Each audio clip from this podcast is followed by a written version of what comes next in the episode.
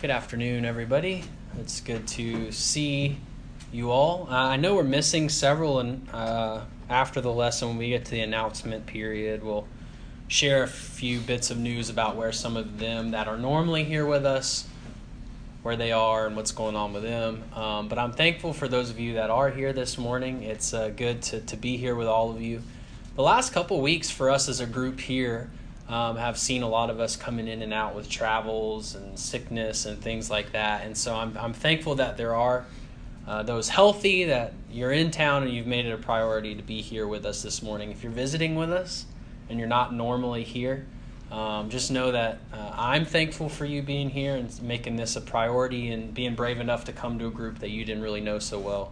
Um, I know Don's been here a couple times, and so it's always good to see him uh, as well.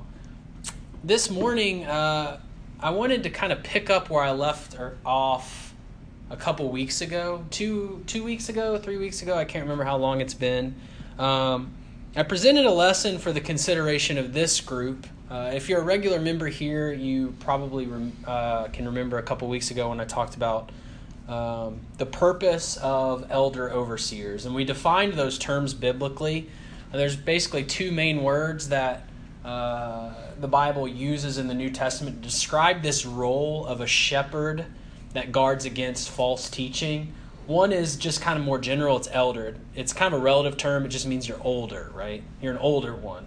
But then there's a more specific term that is almost uh, more office-oriented, and that is that you're an overseer, or some translations would say like a bishop, right? And that kind of gives an insight into like the role that you're performing. So you're older overseer, an elder overseer, right? And so that's kind of how we looked at it. And so more often than not, we talked about how the Bible uses the term just elder, but you can see from the duties and the things being done that it fits the description of this elder overseer type. We see um, Paul particularly talking to Titus about. In fact, in Titus chapter one, verse five, that was our primary verse that I approached this subject with. And that was, it, it said this, for this reason, this is Paul writing Titus. He says, for this reason I left you, Titus, in Crete, that you would set in order what remains and appoint elders, there's our word, in every city as I directed you. Um, really the principle that we approached, or that I approached uh, this topic from last time, was that it's really what remains in churches. You know, like to be a Christian, right, involves following the gospel, submitting to that, you know, knowing what the good news of Jesus is, um, repenting of your sins, being baptized into him for the forgiveness of those sins, and then it dictates the rest of your life. And a part of that dictation, a part of that direction for your life is being a part of a church. We know that once you become a Christian, God uh, shows us some insight into how he views that. He takes you and adds you to the body of believers that are all over the world. He sees you as one of his own. But we also know that the teaching of the, the New Testament, the gospel, shows us that in every city, if there are believers, they should be spending time together. And they should be remembering what Jesus and what God has done for them. And that's what we tried to do this morning. But we also see that what Paul is writing to Titus, that there's this role of a shepherd, one who guards against false teaching and directs the church spiritually, that God expects every church to have those people in their midst. And the way that we see that happening in the, the, the Bible is those people are appointed. We see the laying on of hands on those people, kind of committing them to that work, and they perform that task of protecting the flock. Some translations in Titus one five, we talked about this a couple weeks ago, talk about putting in place what is lacking.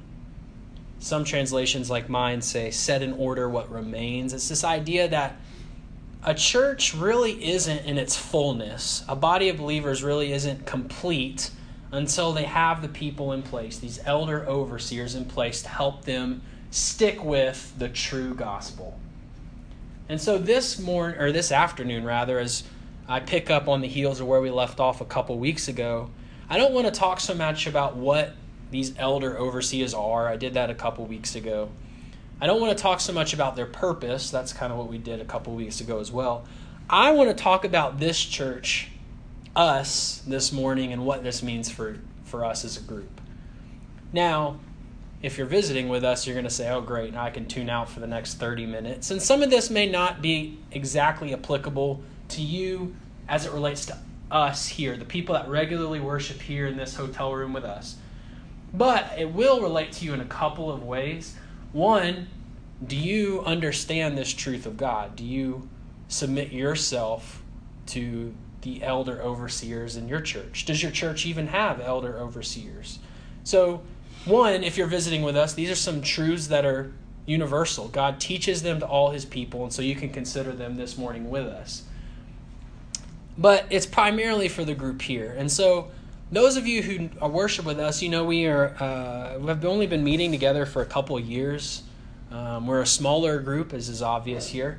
And so it may be tougher for us, because of our numbers and because of the relative youth of this group, to have people that are elder, that are qualified to be overseers. One of the conditions on this is that there was always a plurality of them. There was never like a, a king elder and he was the one, right? You always see elders, overseers, bishops, right?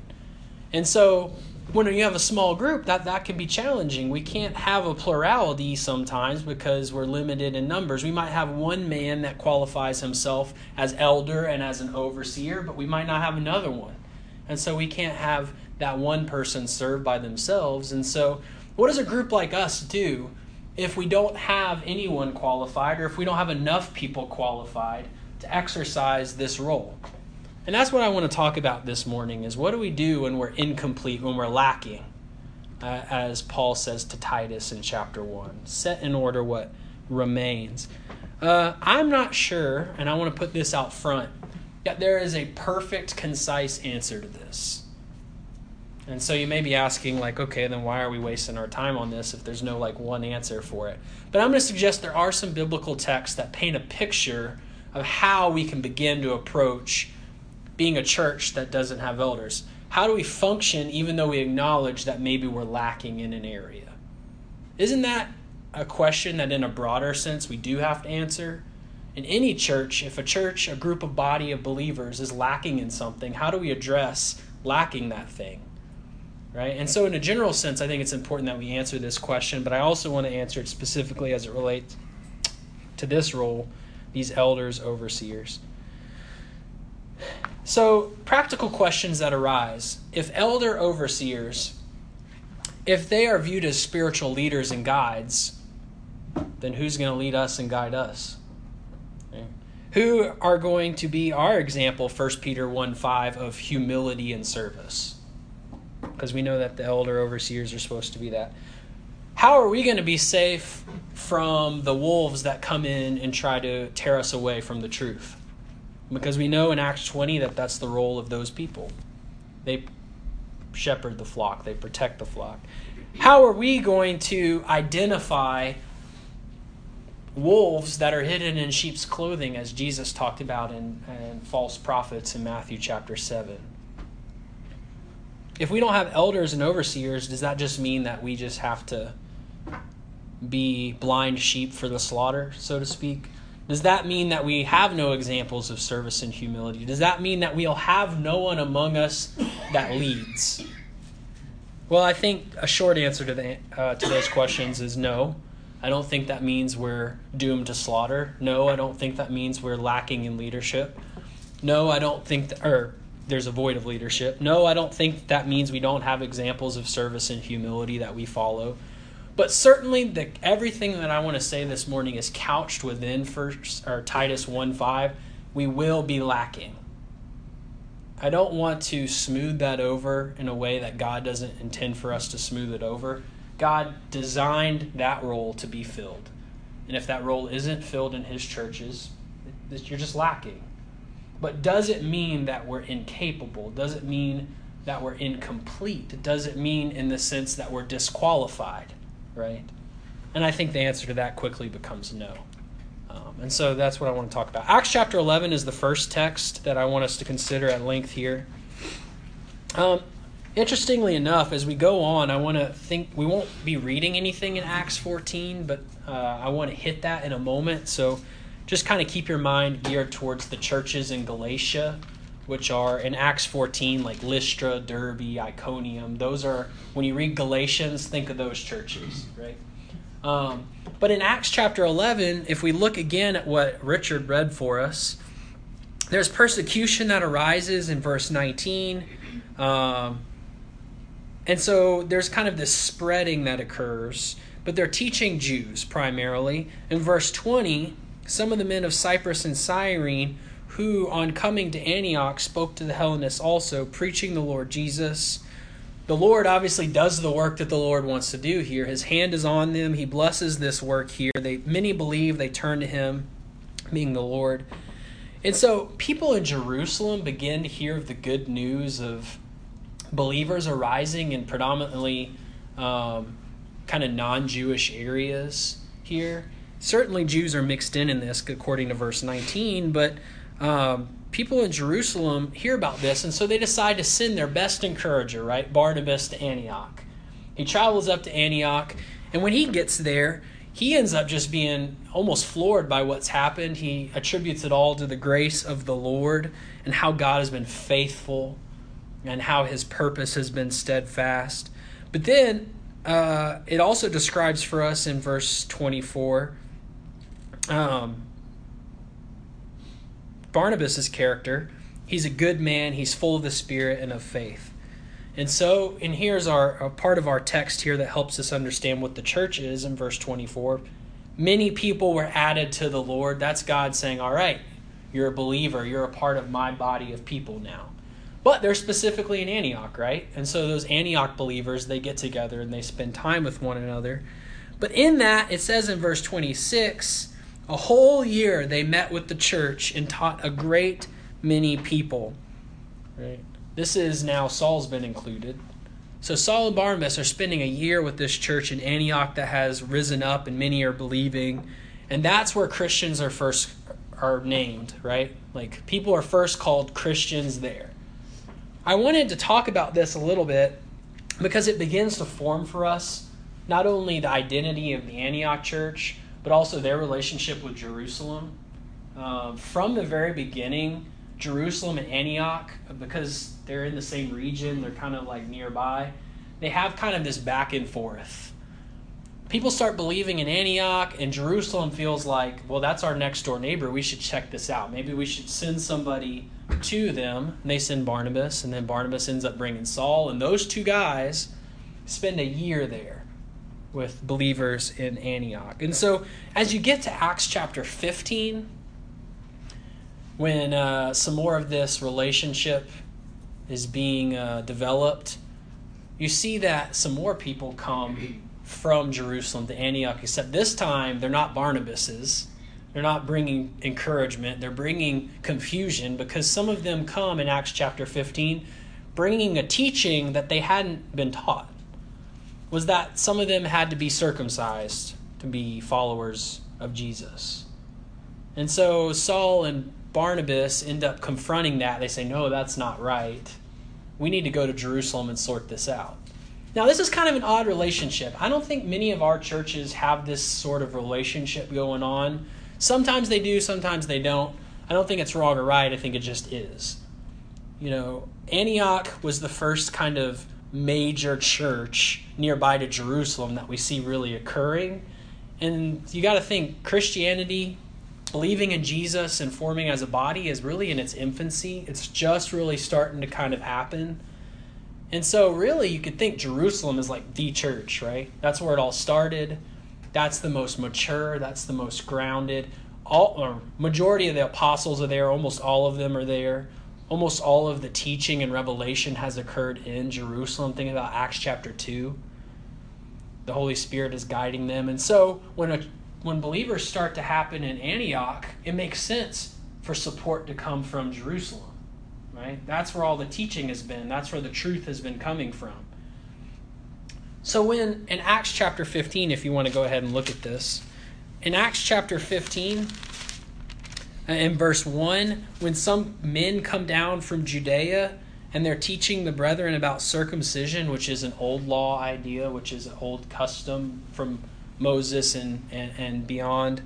Uh, you can't be saved without that. A big red flag arises. Wait a minute. Is that true? Well, how does Saul and Barnabas, or Paul in this text, verse two, how do they feel about it? Well, they debate. There's disagreement. There's dissension. The history has been Jerusalem sends us truth.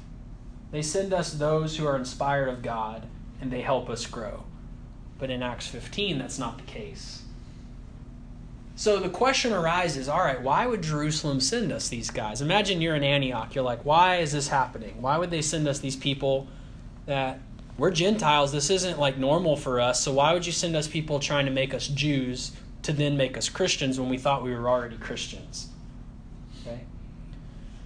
Acts chapter fifteen is all about resolving this.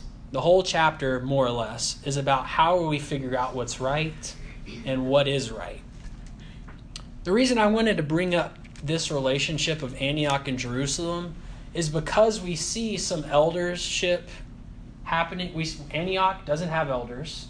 Jerusalem does. Antioch is being taught by some people from Jerusalem, allegedly. And so how do we figure out how how, do, how does Antioch operate when they have this issue? How does Jerusalem operate when they realize what's going on? And uh, the things that I want to highlight in this perhaps are some principles that maybe we can relate to Antioch, uh, a fledgling group. And you know, some of us may be new believers. We're small in number and we're trying to learn. And so we don't have elders. And so maybe we would identify to them a little more than maybe a Jerusalem type, right? And so what do we learn from these guys? Before we dive into Acts fifteen's lessons, remember I said there's something in Acts fourteen that I think is important. Elders, elder overseers, these ones that are supposed to shepherd the flock and guard against the false teaching of, of wolves in that imagery from Acts twenty, we know that's true. First Peter five, we know that's true. There's many texts that tell us that. Are not a cure-all to that. They don't make you immune to false teaching. They're not perfect. They're still men themselves. They can make mistakes. The reason I want to bring that up is because in Acts fourteen, when Paul visits Lystra and Derbe and Iconium, each time not only does he have a scary result, people attack him personally and physically, and he gets kind of driven on, but it says specifically that he appointed elders in each one of those places.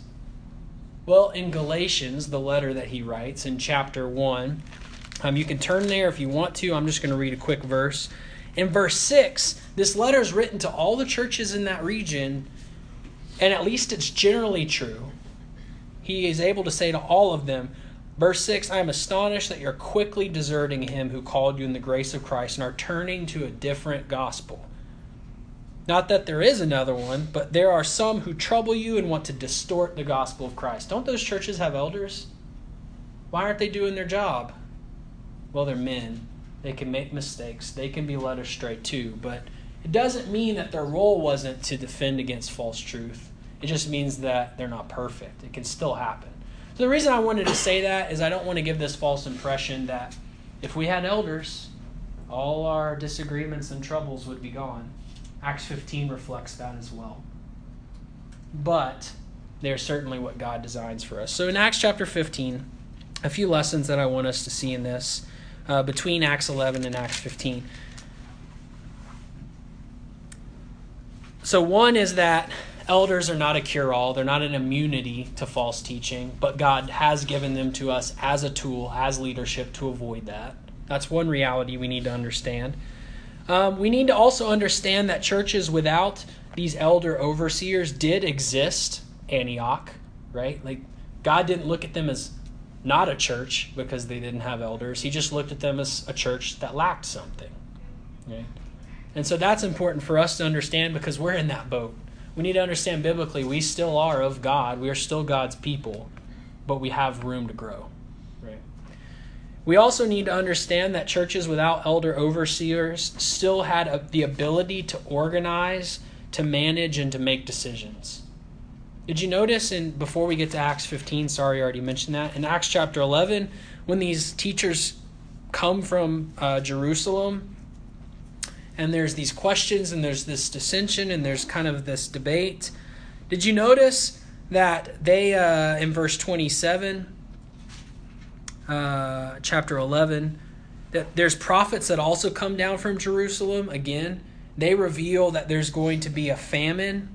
Did you notice in verse twenty-nine, not only does that happen, but the disciples determined, everyone according to his ability, to send relief to the brothers living in Judea. They didn't have elders to tell them to do that. But the disciples, the brethren in Antioch, made up their minds to do that. They organized themselves, and they were able to, upon the, the reality and the teaching of these prophets, say, this is what we need to do. And so I just wanted to point that out to say again, as as a group here, we're not unable, unable to function. We can still make decisions. We can still pursue what is true, what has been revealed, like what these prophets reveal. And we can still deal with the challenges and the curveballs, so to speak, that the world may throw at us as disciples. We're not... Uh, the responsibilities we have as individuals certainly are not lessened because of the oversight of elders lacking. And even as a collective, we still have responsibilities that we can act on without an eldership or without these overseers. Um, but did you notice in verse thirty of chapter eleven, where do they send this relief to Jerusalem? Well, Jerusalem did have elders. And so even though Antioch didn't have elders, they respected the elders Jerusalem did have. And in a sense, though they didn't submit to them in their own operation as a church, they said if we're going to have a relationship with the church in Jerusalem, it funnels through their overseers. And so they sent their relief that they had gathered together to them by the hands of the elders there through Barnabas and Saul, right?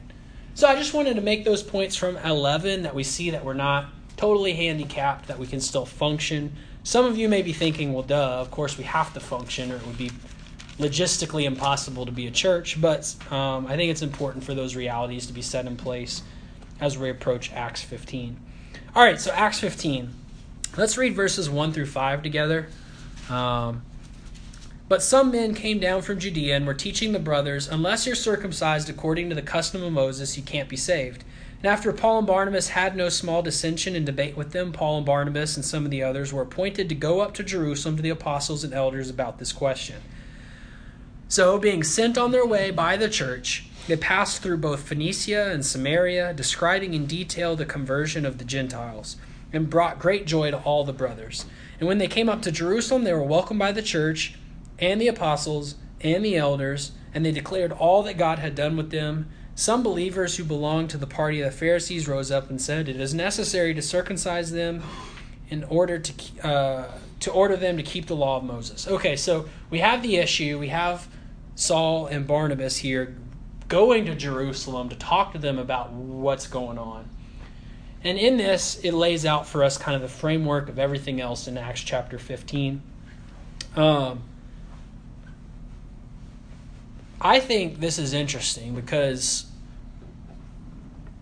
the problem arises, and if Antioch, and what I mean by that is the church, the believers in Antioch, really truly didn't believe that they had a responsibility to the truth without elders, they wouldn't have bothered sending Barnabas and Saul.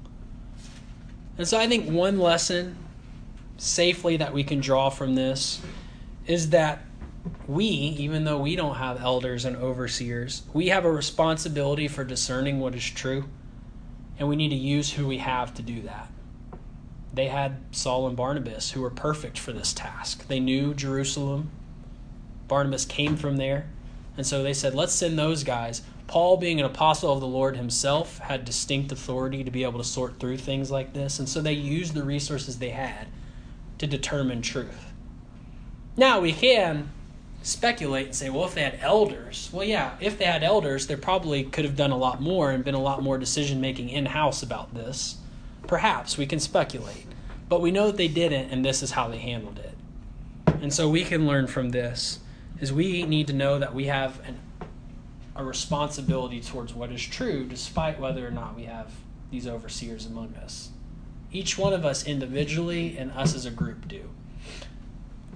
That's the point that I wanted to make through verses one through five. Um, I actually want to skip towards kind of like the middle-ish of this chapter. Um, basically what ends up happening is they kind of have a debate in this church in Jerusalem about what is the answer to this question. And when we get to verse twenty-two, they've already come to a conclusion, and I, I won't talk so much about the conclusion. There's so much to say about it. But I want to look at how they handle coming to a conclusion. So they agree that it's not necessary to be circumcised. I think that's important to at least mention, right? It's not necessary to be circumcised. So verse twenty-two, it seems good to the apostles and the elders, right, the elder overseers in Jerusalem, and the whole church to choose men from among them and send them back to Antioch with Paul and Barnabas. They sent Judas, called Barsabbas, and Silas, leading men among the brothers, with the following letter. This is the letter. The brothers, both the apostles and the elders, to the brothers who are of the Gentiles in Antioch and Syria and Cilicia, greetings. Since we have heard that some persons have gone out from us and troubled you with words, unsettling your minds, although we gave them no instructions, it has seemed good to us, having come to one accord, to choose men and send them to you with our beloved Barnabas and Paul, men who have risked their lives for the sake of the Lord Jesus Christ. We have therefore sent Judas and Silas, who themselves will tell you the same things by word of mouth. For it has seemed good to the Holy Spirit and to us to lay on you no greater burden than these requirements, that you abstain from what has been sacrificed to idols, from blood, from what has been strangled, and from sexual immorality. If you keep yourselves from these, you will do well. Farewell. So that's their letter. So without getting into too much and what they conclude about this false teaching, that it's false, for one, I want to focus in on how they handle just dealing with coming to the conclusion and then dealing with the dissemination of that conclusion. Um, there's a couple things I want to say about this. The church in Jerusalem obviously has elders, has overseers. Um, and once they conclude, once they agree on a conclusion, they see the truth, they decide to write this letter. And did you notice at the very beginning of the letter, um, it says this, brothers, both the apostles and the elders. I think it's interesting that Jerusalem acknowledges that their authority obviously is coming from apostles having the direct word of God, but within themselves, it's their elders. Um, their elders are the ones that are heading up this clarification on false teaching. Their elders are the ones that are taking ownership of whatever teaching has come out of the group. Their elders are the ones that want to make sure that others are not led astray by teaching. And so that's certainly in line with what we know that elders are supposed to do. Did you also notice in verse twenty, before the letter is even read, that the conclusion is agreed upon by the apostles and the elders and the whole church? And they choose men. I think it's important, that order that they're given in, um, apostles being number one, right? Like if Jesus were around to like in the flesh to teach, he would have been number one, but he wasn't. So the apostles were the first ones appealed to. Then, but who's second? The elders. But then who is not without a voice in who they send? The whole church. And so you can imagine, right, if they didn't have elders, it'd be like the apostles and the whole church said to send these people. And so there's some inclination or some uh, indication on maybe how we can function. So we can appeal to the teaching of the apostles, right? But since the apostles aren't here today with us to know our men and who might be good to send, the whole church might have to make that decision. If we're dealing with false teaching and we need a couple representatives of our group, certainly it'd be nice to have elders, right? The letter says the elders wanted to do this. But if we don't, the whole group can make a decision about who we trust to handle something. And perhaps what we can learn is also in who they choose. When you skip down to uh, verse, uh, the latter part of verse twenty-two, they decide to send Judas, who also had this name of Barsabbas. So Judas and Silas. But did you notice kind of who they are? They're leading men among those brothers. I think this is a great lesson for us. If we're trying to sort through false teaching, which is what we would want elder overseers to do, maybe what we need to do in, in, in confronting some of those tasks and, and when we're lacking, the best we can do is we choose from among us men who we trust to lead. Men who we trust to lead to tackle what we've decided to tackle as a group. If we see false teaching in, in this church, we need to address it as the whole church, as they do in verse twenty-two. And then if there's any kind of waves or ripples that that false teaching has created or influence that maybe it's had, maybe we need to choose men that we see as leaders within us to tackle those ripples, those effects that they've had. And so I see in this, uh, you know, Judas and Silas, they may very well have been elders themselves. I don't think that's necessarily the case, particularly with Silas. Um, but we also know as you skip down here uh, into, where am I here? Verse thirty-two, we do know that they're prophets. They're leading men, and they also happen to be prophets. But there's no specific mention of one or either one of them being elders. And yet they're picked for the task of kind of heading up the effects in Antioch, trying to go and tell them what's happened and how they're going to try to correct it and what the real teaching is. It's not the elders that go. It's the leading men that they've chosen to go. And so here at this church in town, um, those of us that are members here, we don't have elders, overseers, and man, I wish we did. Uh, God thinks that we're lacking without them, and I agree, and we can see the benefit from what we talked about a couple weeks ago. Having people that are wise, that are grounded in Scripture, that are not new converts, their role continually looking out for the spiritual health of the group, man, what a beautiful thing, and I wish we had that.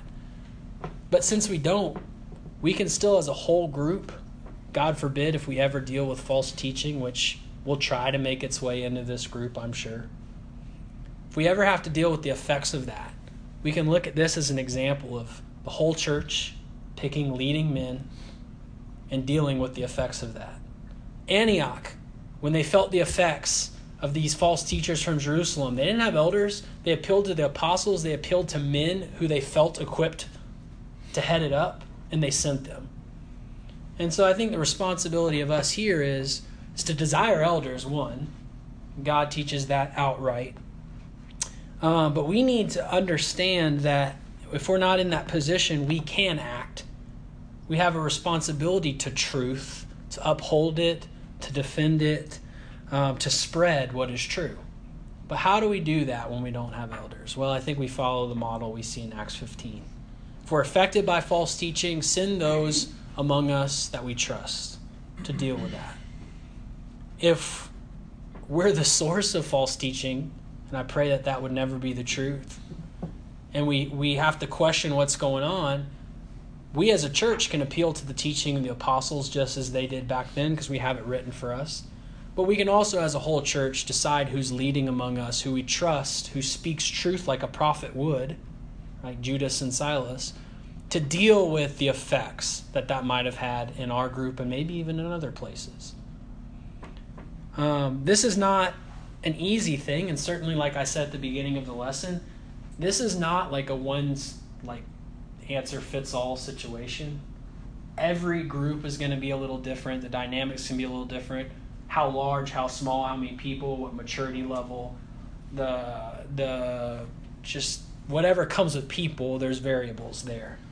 But here at InTown, we have uh, we have people here that I think we all kind of look to and trust. Even though we're a small group, we can kind of see leaders among us. Remember when we went through the series uh, several months ago where we were talking about our roles in the church? And we put up that graph, and some of you weren't here for this, but we put up kind of a table. And Romans twelve defines for us some of those gifts that could be in the church, like leaders and prophets and teachers and, and those who give, give uh, in generosity. And we, we put them all up here, and we went through each one of us personally. We said, all right, Josh, which one do you guys think Josh fits into? And we kind of checked those gifts, and we went through that. There were several people that we all kind of saw as leaders and truth speakers. And there are several people that we all look to as like humble and trustworthy. Maybe those are the types of people that here, if we ever deal with false teaching or we're trying to sort through that, that we can say, hey, we as a group recognize that something's amiss here, and we're going to pick you and you to help us deal with this, to lead us the best way that you can in dealing with the effects of this. And as we appeal to the apostles' teaching, which is, should always be our first reaction, just like these churches, we can trust people like that to maybe help us get through it in practical terms. And so while this isn't a one-size-fits-all answer, and while this has been a lesson that's been specific to this church, I would hope that maybe if you're not a member here, you can see the, the importance God has placed on this role. Um, if you're if you go to church normally and your church doesn't fill this role, then God sees your church is lacking. And if your church doesn't at least believe that this is true, that, that they don't even teach this role, then hopefully you can see that God does, and there's a discrepancy there. But despite that, I hope you can also see that God really cares about you. When he saves you from your sin and he makes you his own, it says that he adds you to a body of believers. He adds a soul. But when he does that, he doesn't leave that body without a head. The head is Christ. And he doesn't leave that body without protection. He wants overseers to protect that flock from the ravenous wolves of false teaching. So God's really gone out of the way to not only provide us every spiritual blessing in Christ, Ephesians one, but to really protect those blessings. He wants us to be taken care of, not just for a little while, but in this life and in the next. And so we can trust him to guide us. And if you if you find yourself in a congregation without elders someday, or if you're in this group, know that God has given us the apostles' teaching, and he has raised up, and I pray that this is true, he's raised up leaders even within the group, leading men that can help us overcome those those storms that may come through a congregation like ours. I pray that's never the case, but more often than not, Satan will find a chink in our armor at some point and do his best to destroy us. And hopefully we'll have the humility and the patience and the trust enough to follow God's pattern for us in dealing with those things. So I appreciate everybody paying attention this morning. Um, I hope that this lesson made some sense. You could see some maybe the, the applications that I was trying to draw from. Um, a lot of times it's tradition that at the end of a lesson, a church might, a group of people might offer an opportunity for those who feel a need to respond in some sort of way. They can, whether it's asking for prayers, whether it's uh, talking to someone about your own salvation and, and sorting through that, whether it's sin in your life that you want to try to deal with. We follow that tradition, um, and that's all it is, is this time is just traditional time. But certainly if you feel that need in any way, any time is a good time to make that known, to start addressing that. But particularly as David's about to lead us in this song, if you see one of those needs in your life, if you need help with something, we'd encourage you to talk to someone near you that you can trust, um, someone that can help you with that, because we'd be happy to pray for you to work out whatever we can to help you. If that's you right now, we'd ask that you think about that while we're singing.